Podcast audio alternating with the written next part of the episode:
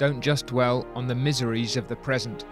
Consider the blessings of the past and the promises of the future. That's Spurgeon's opening advice in a sermon entitled No Tears in Heaven, which was preached on Sunday morning, the sixth of August eighteen sixty-five, at the Metropolitan Tabernacle in Newington. The text was Revelation seven seventeen, and God shall wipe away all tears from their eyes. That's the topic we're considering this week in our latest podcast, From the Heart of Spurgeon.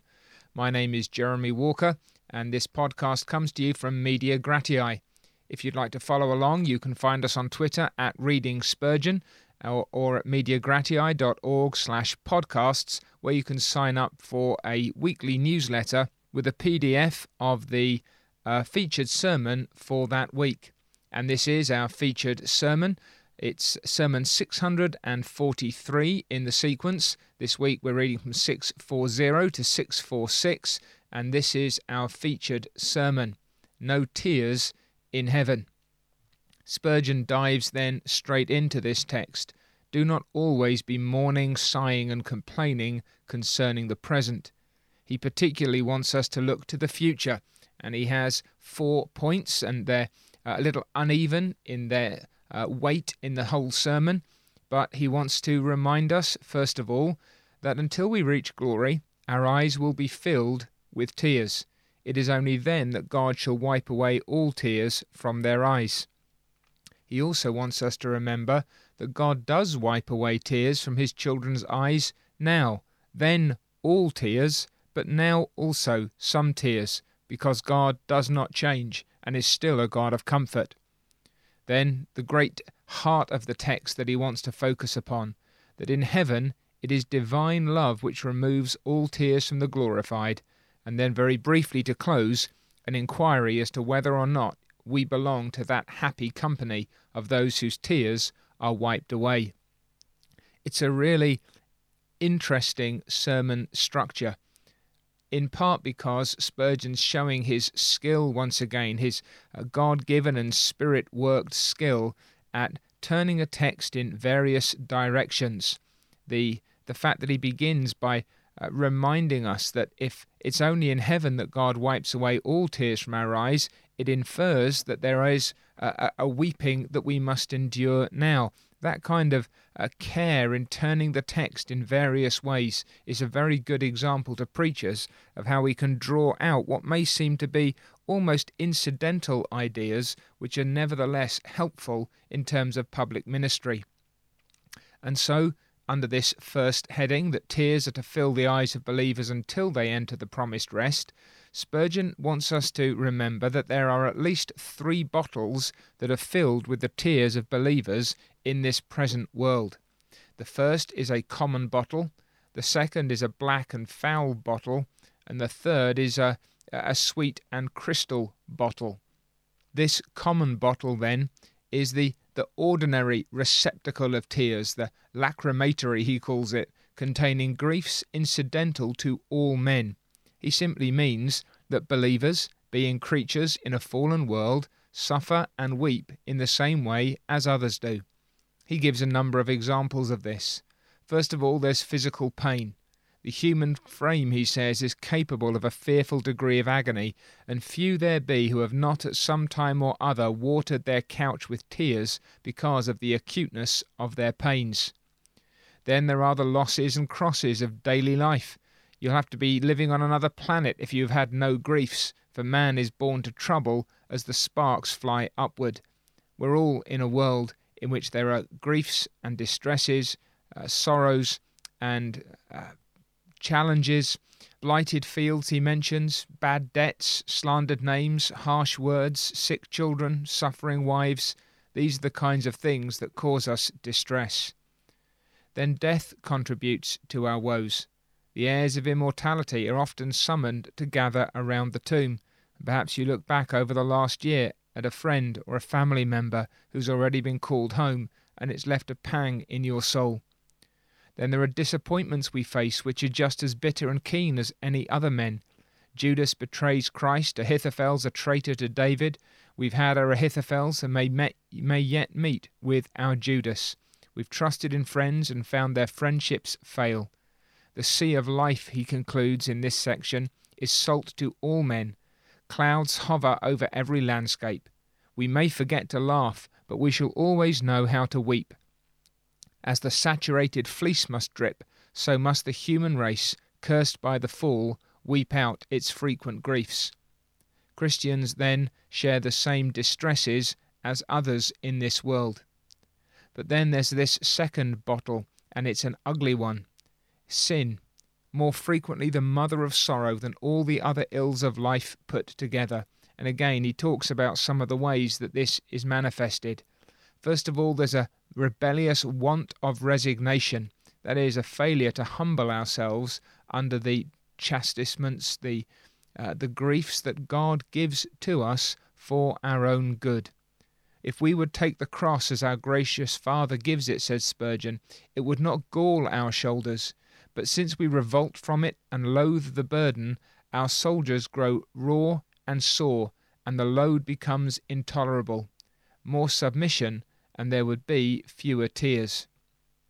Then there's wounded, injured pride, when we're Uh, angry or upset because uh, we haven't had what we perhaps think is uh, the honour that is due to us. Then there are the tears of unbelief. We manufacture troubles for ourselves by anticipating future ills which may never come, or which, if they do come, may be like the clouds, big with mercy and breaking with blessings on our head. We get supposing that we should do if what we should do if such and such a thing occurred, which God has determined never shall occur. The, the what-ifs, we might say, that sometimes cripple God's people, the, the constant fears about what may yet happen. We imagine ourselves in positions where providence never intends to place us, and so we feel a thousand trials in fearing the one. Unbelief, says Spurgeon, makes a rod for its own back. Distrust of God is its own punishment. It brings a want of rest, a care, a tribulation of spirit into the mind, so much so that he who loves himself and loves pleasure had better seek to walk by faith and not by sight. Then there are the scalding drops of anger against our fellow men, petulance and irritation because we cannot have our own way. The consolations of God, he says, are small with us because we've been seldom in secret prayer. We've lived at a distance from the Most High, and we've fallen into a melancholy state of mind. These are the depressed spirits which also give rise to our tears. And he says, there'll never be another tear from our eyes into that bottle when eternal love shall take us up to dwell with Jesus in his kingdom, but now we weep these tears. And then there's the third bottle, this crystal glass into which holy tears may drop, tears of repentance because of our sins. Good Rowland Hill, a, a preacher that Spurgeon loved and esteemed, used to say that repentance was such a sweet companion that the only regret he could have in, in going to heaven was in leaving repentance behind him, for he could not shed the tears of repentance there. Oh, then, says Spurgeon, to weep for sin! It is so sweet a sorrow that I would a constant weeper be, like a dripping well, my soul would ever drop with grief that I have offended my loving, tender, gracious God. It's an important thought for those who may think that repentance is a necessary evil. Then there are tears for Christ's injured honour, the distress that we feel when we see his name blasphemed or his cause driven back. These are things that we'll no longer need to weep in the glory to come. And then there are tears of sympathy, entering into the griefs of others, the sorrows of those who, who suffer face, weeping with those who weep. Let us never cease from weeping over sinners, as Jesus did over Jerusalem, says Spurgeon.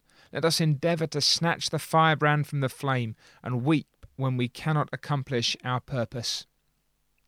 Now, he says, these three bottles, these three receptacles of tears, will always be more or less filled by us as long as we are here. But in heaven the first bottle will not be needed, for the wells of earth's grief will all be dried up, and we shall drink from living fountains of water unsalted by a tear. As for the second, we shall have no depravity in our hearts, and so the black fountain will no longer yield its nauseous stream. And as for the third, there shall be no place among celestial occupations for weeping, even of the most holy kind. But until then, we expect to share in human griefs, and instead of praying against them, let us ask that they may be sanctified to us. Pray that tribulation may work patience, and patience experience, and experience the hope which does not make ashamed. We're asking that God would form Christ in us, that the fire may consume the dross, that the floods wash away the defilement. But, he says, remember that even now God will wipe away some of our tears. We cannot do a better thing than go to God under these circumstances. And here there are just these uh, flashes of insight that he gives. God can remove every vestige of grief from the hearts of his people by granting them complete resignation to his will. Listen to what Spurgeon says. Our selfhood is the root of our sorrow. If self were perfectly conquered, it would be equal to us whether love ordained our pain or ease, appointed us wealth or poverty. If our will were completely God's will, then pain itself would be attended with pleasure, and sorrow would yield us joy for Christ's sake. As one fire puts out another, so the master passion of love to God and complete absorption in his sacred will quenches the fire of human grief and sorrow. Hearty resignation puts so much honey in the cup of gall that the wormwood is forgotten. This is what it means to kiss the rod. This is what it means to bow before God, and to acknowledge and understand that his love and wisdom are such that even the worst things that we may experience are things that he has ordained for his glory and our good. And that's a hard thing to do, but, says Spurgeon, it takes away much of the grief and distress of sufferings and sorrows here. Then, building upon that, God takes away tears by constraining our minds to dwell with delight upon the end to which all our trials are working. God can show us that they're working together for good, and so the afflictions become sweet in themselves. He can take every tear from our eye in the time of trial by shedding abroad the love of Jesus Christ in our hearts more plentifully. The love of Christ, like a great flood, rolls over the most rugged rocks of afflictions, so high above them that we may float in perfect peace where others are a total wreck. And then the Lord can take away all present sorrow and grief from us by providentially removing its cause. God can remove the burden. God can spare us the rod. God can clear the air. God can lift the gloom. But, says Spurgeon, the surest method of getting rid of present tears is communion and fellowship with God. When I can creep under the wing of my dear God and nestle close to his bosom, let the world say what it will, let the devil roar as he pleases, and let my sins accuse and threaten as they may, I am safe, content, happy, peaceful, rejoicing. He quotes a hymn. Let earth against my soul engage, and hellish darts be hurled. Now I can smile at Satan's rage, and face a frowning world. To say, my Father, God, to put myself into his right, right into his hand, and feel that I am safe there, to look up to him, though it be with tears in my eyes, and feel that he loves me, and then to put my head right into his bosom as the prodigal did, and sob my griefs out there into my Father's heart. Oh, this is the death of grief, and the life of all consolation. When your friend cannot wipe away the tear, says the preacher, when you yourself with your strongest reasonings and your boldest efforts cannot constrain yourself to resignation, when your heart beats high and seems as if it would burst with grief, then, ye people, pour out your hearts before him. God is a refuge for us.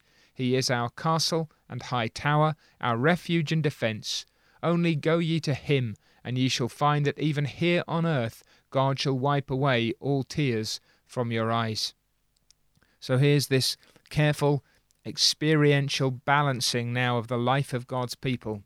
Yes, there will be tears on earth, and they're stored up in those three different bottles, the, the common one, the dark one, and the crystal one.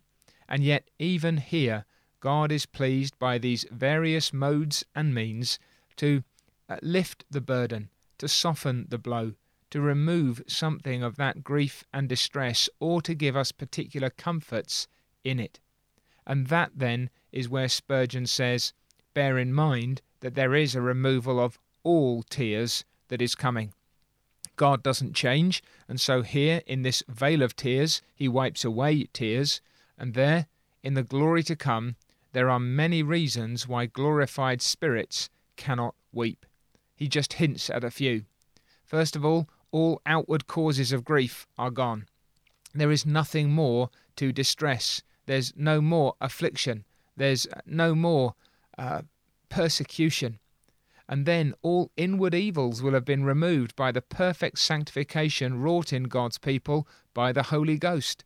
So all of those things that might have caused us grief here, evil of heart, unbelief in departing from the living God, we shall not be vexed by those things in paradise. There'll be no suggestions by the arch enemy, no temptations that, to which we'll be prone or, or which our hearts will rise to.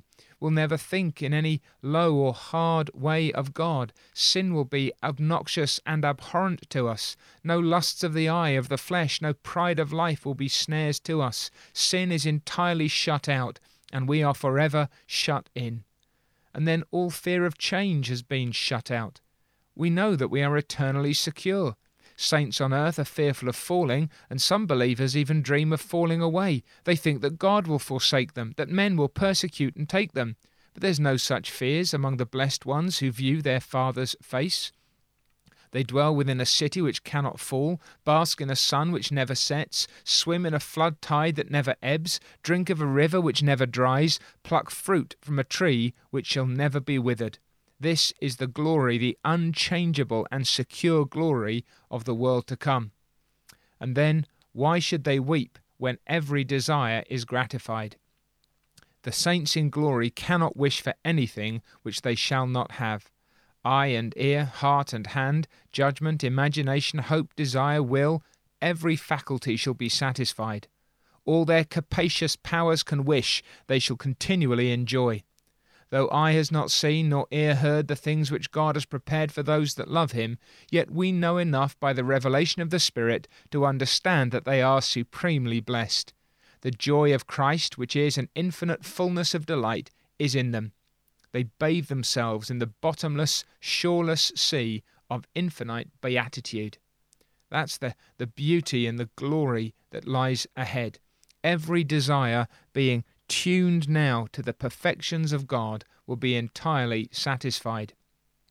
But, says Spurgeon, this doesn't quite account for the fact that all tears are wiped from their eyes. He says, I like better the text which tells us that God himself shall do it. And now he's pressing home. Here's a, um, an even more personal touch, if you will. Uh, how is this, you say, that the, the glorified do not weep? Surely it must be a divine operation. Why? Because, says Spurgeon, if it weren't God himself who is at work, what regrets the saints must have for their past sins. And here he's, he's really sort of pulling across these different experiences, the, the, the, the current state that we're in, then the, the intermediate or the glorified state when, when we might be looking back. And he says, if, if you're made perfectly holy, surely you would hate sin above all. And and so what would happen if you came to, to the glory which is to come? Surely the grief and the sorrow and the shame over your sin would give you cause to weep. But no, God wipes away every tear from their eyes. And Spurgeon's trying to answer the question, how does this work? He says, you cannot but regret that you've sinned. But perhaps they now know that sin has been made to glorify God by the overcoming power of almighty grace, that sin's been made to be a black foil, a sort of setting for the sparkling jewel of eternal and sovereign grace. Perhaps that's why we don't shed tears over sins committed. When we sing, unto him who has loved us and washed us from our sins in his blood, without a tear in their eyes, it must be because God has wiped away those tears, because otherwise, surely we'd be weeping. It's a really interesting uh, approach. You've, you've kind of got to work your head around it two or three different directions. Again, Spurgeon says, the vast expense of shame and woe which the Saviour lavished for our redemption must, in the natural order of things, be a constant source of grief. Why then are we not weeping in the glory which is to come? Spurgeon says, uh, that if I was so thoroughly spiritualized and in such a holy state as those are in heaven, surely I couldn't look at the Lamb without tears in my eyes. And yet, by, by some glorious method, God wipes away even those tears. Then he says, you might weep over your wasted opportunities. It's been often and truly said, if there could be regrets in heaven, those regrets would be that we have wasted so many opportunities of honouring Christ on earth, opportunities which will then be passed forever. And so he says, if God were to take me to heaven this morning, if he did not come in and by a special act of his omnipotence dry up that fountain of tears, I should almost forget the glories of paradise in the midst of my own shame, that I have not preached more earnestly, prayed more fervently, laboured more abundantly for Christ.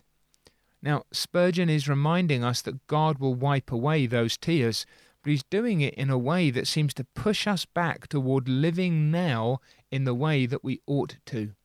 And so he says, there may be more tears in heaven for our mistakes and misrepresentations and unkindnesses towards other Christian brothers. How surprised we shall be to meet in heaven some whom we did not love on earth, people who we, we sneered at or were jealous of or uh, suspected. Well, says Spurgeon, I don't know how he'll do it, but God himself is going to so overshadow believers with the abundant bliss of his own self that when you look at those whom you might not have loved and served as you should have done on earth, there will be no tears in your eyes in the glory to come. And then he presses it home with regard to uh, conversion. If you go to heaven and you see your dear children left behind unconverted, would you not weep? And he uses the, the illustration of his mother's weeping over him while she was on earth, but saying that if she came to glory, and if Charles neglected her pleas and her tears, that she would have to say Amen to his condemnation. And Spurgeon did not like that as a child, but it struck home into his heart. The thought of a, a perfect being looking down from hell as Abraham did, and yet feeling no sorrow. Thinking of the Uh, the rich man and, and Lazarus. And yet, says Spurgeon, in some way God will so refine and purify his saints that while there could still be compassion for suffering, detestation of sin shall so balance it that a state of complete equilibrium shall be attained. Perfect acquiescence in the divine will is probably the secret of it. He means that when we come to glory, we shall so see the honour, the majesty, the perfections of God, that we shall then understand sin as it is, and we shall appreciate the, the, the righteous judgment against sin in a way that now beggars our understanding. And then he says, thinking particularly of those who are now in heaven, or will shortly be in heaven before the return of Jesus Christ, so he suggests that they're, they're very aware of what goes on on earth, and different people have a different opinion on that, but he says, surely, if they're aware, they must feel deeply grieved when they see the cause of truth imperilled and the kingdom of Christ for a time put back. He says, think of Luther or Wycliffe or Knox as they see the advances of popery just now. Think of men who fought those battles and saw their own triumphs and are now seeing the, the ground being recovered by the forces of error and wickedness. He says, what would they do? Well, the only way that they'll be able to keep from weeping is if they know that the victory will come, anticipating so much the more splendid a triumph because of its delay. They know that although it may look now as if things are on the back foot, uh, the more, says Spurgeon then, that, that I, like them, long for the coming of Christ, long to see his kingdom extended, the more I shall now weep when things go wrong. But when I come to glory, God himself will wipe even away those tears from my eyes. And then just a brief indication why it says that God does it. It strikes me, he says, that these causes of tears could not be removed by an angel, could not be taken away by any form of spiritual enjoyment apart from the direct interposition of Almighty God. God himself must do it. I think that gives us a window into Spurgeon's depth of feeling. He's he's so engaged in the truth of God. so moved by its effects in the hearts of men, so taken up with the cause of Jesus Christ, that he can barely imagine not being moved to tears over those things, even in heaven itself, were it not for the fact that God himself has ways and means of wiping the tears from the eyes of his people.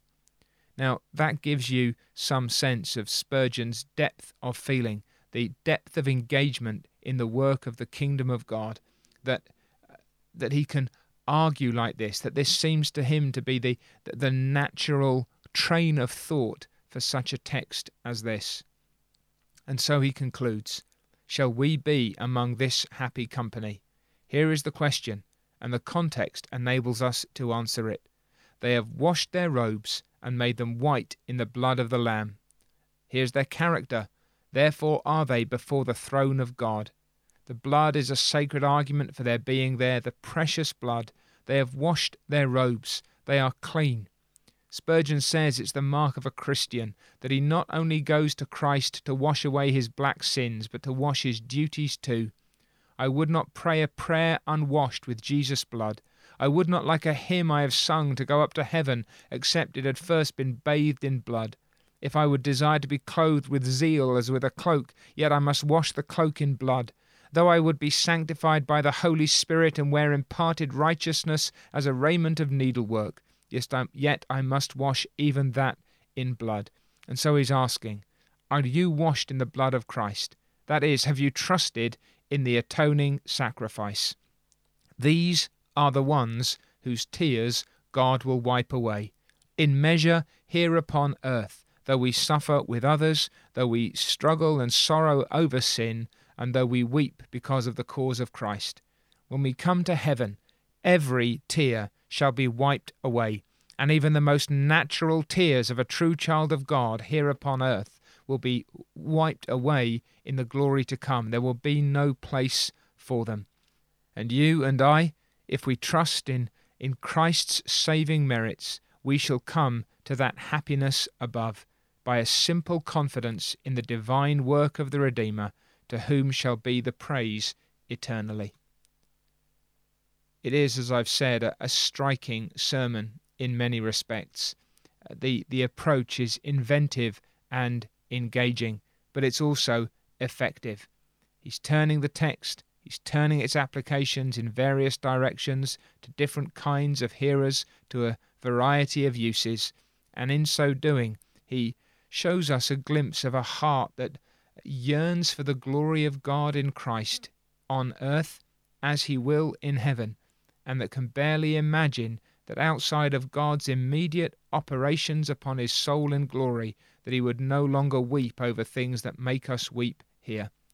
And so there's plenty for us to take away. There are challenges to us with regard to what we weep over and how we weep, and even if we weep over the right things here.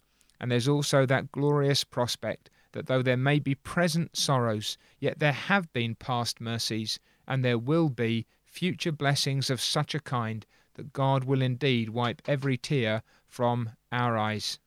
If you're able, do join us again next time, God willing, to look at our Uh, next featured sermon. Next week's readings are sermons six hundred forty-seven to six hundred fifty-three, and it's six fifty-three, which is our featured sermon. It's called A Blow for Puseyism, and if that leaves you uh, wondering what in the world Puseyism is, then I hope that you will, God willing, come back with me next time in order to learn a little more, not just about what it was, but about the underlying principles with which we still have to deal. Until then, may God bless you and keep you. Wipe away tears now until he wipes away all tears in the glory to come. Thank you for listening.